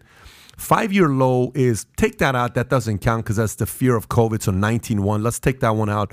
That's a real number right there in 2019, 22.4. And then if you go to the last one, there's 22.2, right? That's only five years ago. So we can say 22 was the low in the last five years. And the high that we hit was what? 36 and change, 36.5, something like that. Okay. Mm-hmm. So, how low can this thing go uh, from where it's at right now with 31.1? If we keep getting reports like the one that came out a couple days ago, how low can this thing go? I'm over and under at 28.5 right now. Just looking at it, I'm that's my over and under right now. What's your watermark? What I've found is, um, again, I, we do a trend line about where we think reasonable value is, and where are we in relation to that. And that trend line reflects uh, earning, you know, where the earnings growth are, where's the earnings relative to the GDP of the country, where it is relative to cyclically adjusted earnings, all those kinds of things. Those measures would say that we are about uh, 30% above trend line. 20 to 30, somewhere in there, which might be consistent with what you indicated there. And that's the, the, the problem and why I don't, I, I just don't know what exactly what to put there with that answer to that question is that when you get into a sell off and you get into any kind of a crisis that's caused by a shock of some kind, and you often go well below a trend line. Yep. And and I, I, am just trying to keep making the points on several of these asset categories, particularly residential, real estate, um, commercial real estate to a degree, a little less, but still, and um, and with stocks, all of those are well above their trend lines and are vulnerable and could easily have those kinds of 20, 30% corrections. Can you go to max? Go 10 years. Go to max and see if we can do 10 years. Uh, it's not letting you do 10 years. What is 10 years ago? I'm so curious. So 20, okay, right there. All right, 13th thou. Mm-hmm. 10 years ago, we're at thir- that was at 13th thou. And it went all the way up, and then the drop right there. So it's been st- so the economic expansion started when? Go to 08. Uh, economic yeah, expansion right after started the crisis. Right. Yeah. So from there, look what's happened. It's up, just up, up, gone up, and don't even look at that COVID thing. That's fake. That's not real. That should be erased, right? Because that's just you mean the, the major dip. No, that's not real. That's fake. That's the when you yeah, know. just fill it in. It keeps yeah, going up. So like just this. keep going up. That's not. that's not real. So if you go back to go to 1994, go to 1990. Okay, right there is fine. 1994. Okay, so what happens? From 94, it's what 36. It goes up to what? Keep going, keep going, keep going, keep going, keep going. It goes from the, go go right there. It goes up to 10.7. 36 to 10.7 is what? 3x. 10, yeah, It's year 3x. 2000. Okay, but now look from 10.8 to go to 2007. Go back a little bit, go back a little bit, go back a little bit. Pretty flat. It's flat for a decade. If you look at that, that is flat for one decade. And then all of a sudden, boom, it goes up from 10, 6 to how high does it go? 13 or 15? No, no, right before that.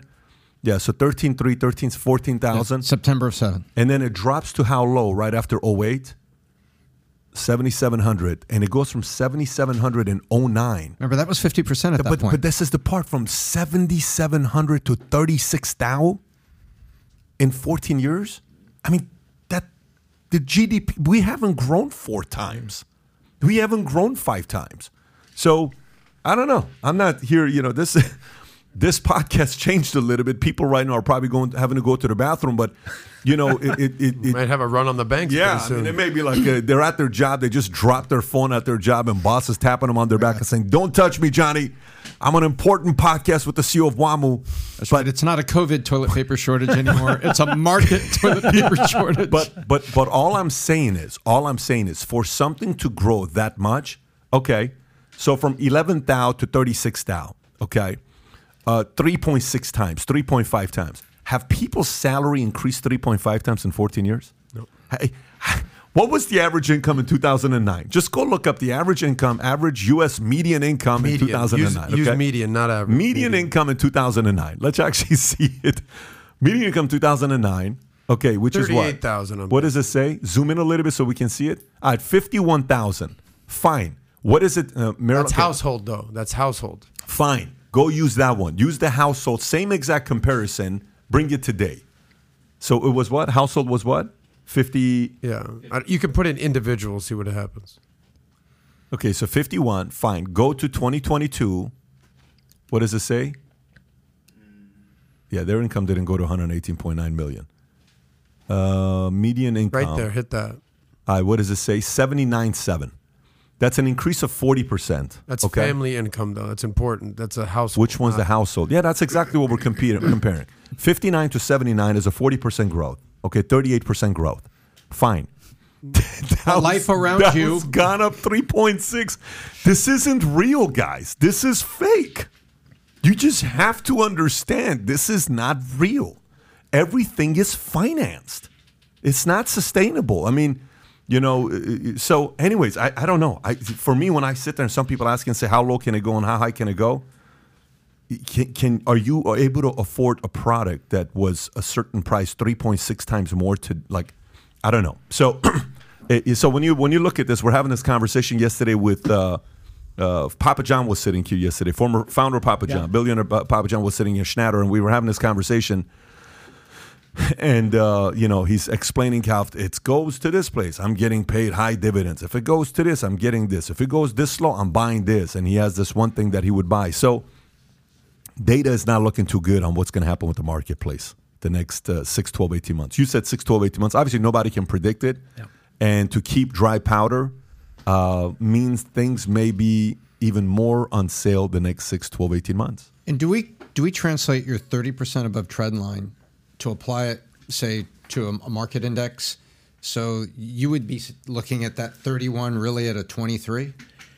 Yeah. Um, look at when, as I, as I mentioned, I think the best way to look at the overall market is is what is the market selling at in relation to the GDP of the country, and what is it? What they call the Buffett ratio, by the way, because he thinks historically that's been the most uh, predictive way to look at it. And another one I, which we like a lot is uh, uh, to compare it to cyclically adjusted earnings.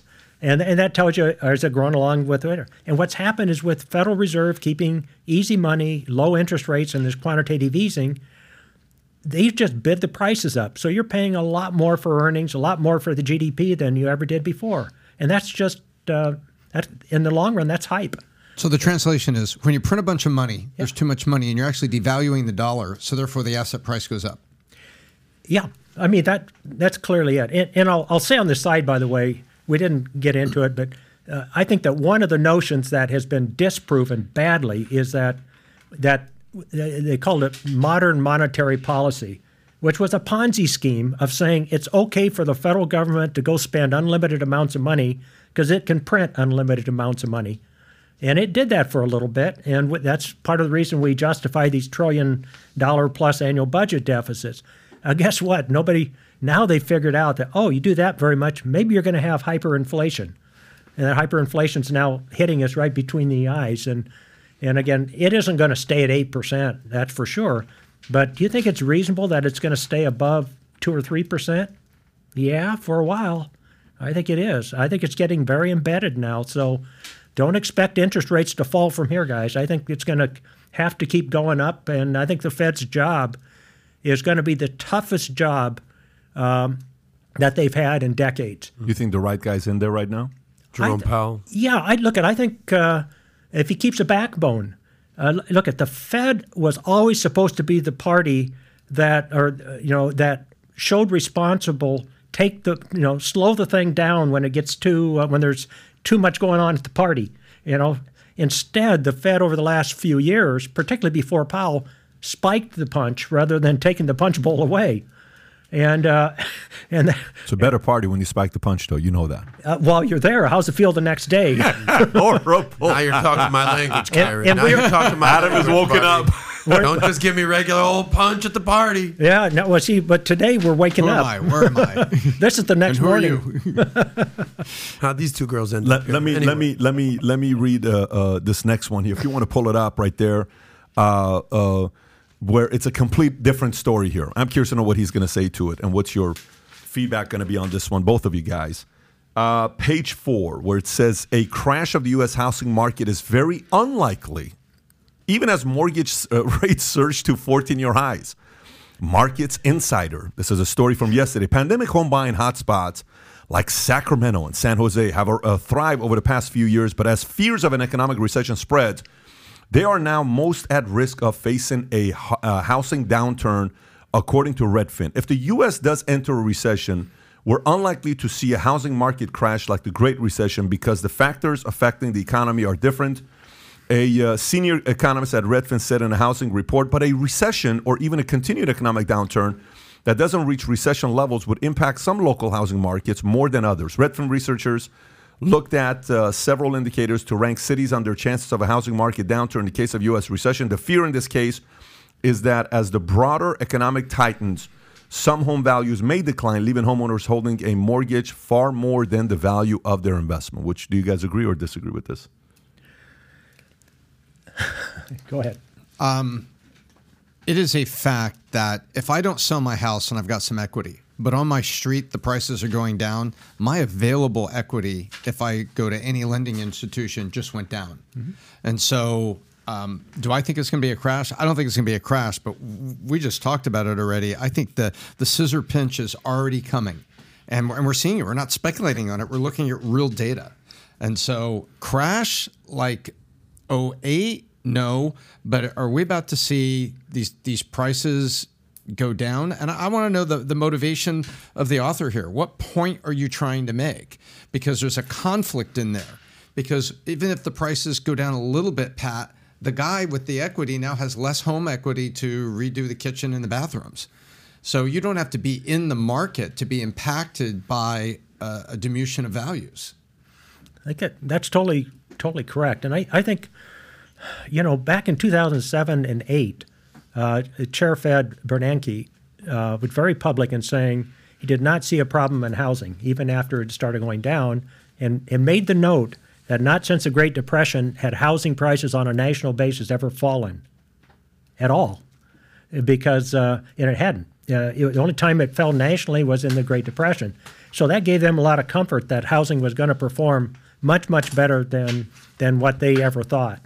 And, uh, and again, that turned out to be a mistake. And, uh, and I think housing should have fallen 10 to 20 percent nationally. It was about that overvalued, in my opinion. And it went more than twice that because the uh, they they let the liquidity crisis come and they just went into free fall. I don't think that latter risk is here this time. Um, I, but I do think that prices could easily correct in some of these markets by 10 to 20 percent, maybe a little bit more. Um, uh, but I, I don't think I think the Fed and the government will avoid going into panic mode the way they did last time, and I think they'll make better decisions and, and not cause that hyper uh, fall off. Hope, hopefully, you're right. I mean, look, the, the, I do want to talk about rent because a lot of people are also right now going through the rent challenges. So, this is from Reason. Uh, latest inflation numbers show that rent is too damn high. Inflation continues to ravage America's paychecks, and it's increasingly shown up in rising rents. The latest consumer price index by the Bureau of Labor Statistics shows that prices ticked up by another 0.1% for urban consumers in August for an annualized increase of 8.3% for the year. The marginal increase in inflation comes in spite of fuel costs falling uh, 10.3% last month. Increases in the shelter, food, and medical care uh, indexes were the largest of many contributors to the broad based monthly all items increase that the, the BLS and the news released today. The latest CPI shows 0.7% increases. And uh, it continues to say spot rents reported by listing companies are growing at even a faster rate. Apartment List reports a 7.2% increase in rental prices so far for the year. That's moderate compared to the 17.6% increase in rents the company reported in 2021. It's still well above pre pandemic increases from 3.4% and 2.3% in 18 and 19. Is this going to come back down or is this going to stay steady when it comes down to in regards to rents? Well, rents have, have are rising well, you know, at a, at, at a high level, but they still do not reflect what's gone on in the pricing of overall housing. Now, the rents haven't increased as fast as the price of housing nationally, so you're going to have a catch up where rents are going to keep going up unless how you know. But if housing prices start to fall off, then you'll see a, a moderation in the uh, in the rent. You know, and the other thing that's going on in our country is that uh, individual homeowners are increasingly getting squeezed out of the markets. So more and more of the housing units are getting purchased in bulk by investors, and those are then in turn are being rented. Now that um, and and that'll be interesting to see what kind of returns that is. You know, maybe the the guys doing that now are kind of buying at the peak, and it may may not work for them too well uh, fr- from that standpoint. But the uh, but as a country, it, uh, if if we start getting more and more of the units uh, into rental and fewer and fewer people able to own homes over time, again, that ability to amass um, equity and the American dream and all the kind of things that housing has traditionally provided for average income uh, people is is going to go away. And right now, again, affordability of housing is is the worst in uh, in some decades. So it's going to we're going to see immediately that fewer and fewer people can get in and actually afford and to buy houses and all that until until these prices correct somewhat. An insider just said, uh, TZ Burton, he says, I'm a landlord, but I haven't increased my rents yet. My costs have gone way up. So some of these guys are also seeing their costs going up. So they kind of have to yeah. pass down the rent to somebody else. And I just looked at, you know, Blackstone. I think you were referencing Blackstone when you're saying some of these guys are just There's picking up left and right what they're doing. It's going to be interesting to see if their model works long term, you know. But for them to be where they're at and continuously grow the way they have, it's Larry Fink, right? Is that who it is? I know Larry, Yeah. sure. So they, they uh, again, one of the hardest things to see is when when one keeps winning over and over and over and over and over again. How do you manage blind spots to make sure you don't think you're untouchable? That's the the stress test you explain. Like Mm-hmm. everyone's going to be stress tested the next six, 12, 24 months. It's going to be so interesting to see what happens. You know, how real estate's going to do, how insurance is going to do, how finance is going to do, how crypto is going to do, how media is going to do. The stress test the next 6, 12, 24 months will be fascinating to watch. But look, we've come to the end of the podcast. I want to give a shout out to a couple of the super chats here on uh, what they did. Uh, uh, DL Saint, I really want to know podcast. That's he gave hundred dollars. Outstanding content, brother. I hope uh, people are paying attention. The Tate interview was legendary. You are truly leading from the front. Awesome. Thank you, brother. Appreciate you. Also airborne. And then we had another person talking about. Uh, I want to say, let me see if I even took a shot of that. If I took a picture of that. If I didn't, maybe I didn't. Here we go. Paul said, "Why do most not see this? I made more money selling my house last year." than any bank that held a mortgage on it. I'm a high school dropout and could see the massive debt and looming housing problem. Why don't others? That's a good question. Why don't others see this happening? Why are so many people optimistic saying it's not a big deal, it's going to be fine? Well, I, I just think it's human nature. When things are going up, uh, you all get pretty, uh, generally feel really good, get excited, and that's what leads to uh, cyclical peaks. Um, I think we've seen that peak now, and I think we're going to start to see much more of a balanced commentary and people seeing the, you know, once things start uh, leveling off and then heading down in some markets, if, if indeed that happens, I think you'll see kind of a groundswell of people seeing the emperor may not have his clothes. I mean, that's all. I mean, I've seen that cycle after cycle. That uh, when you get on board and go either positive or negative, um, it's easy to just stay on that too long.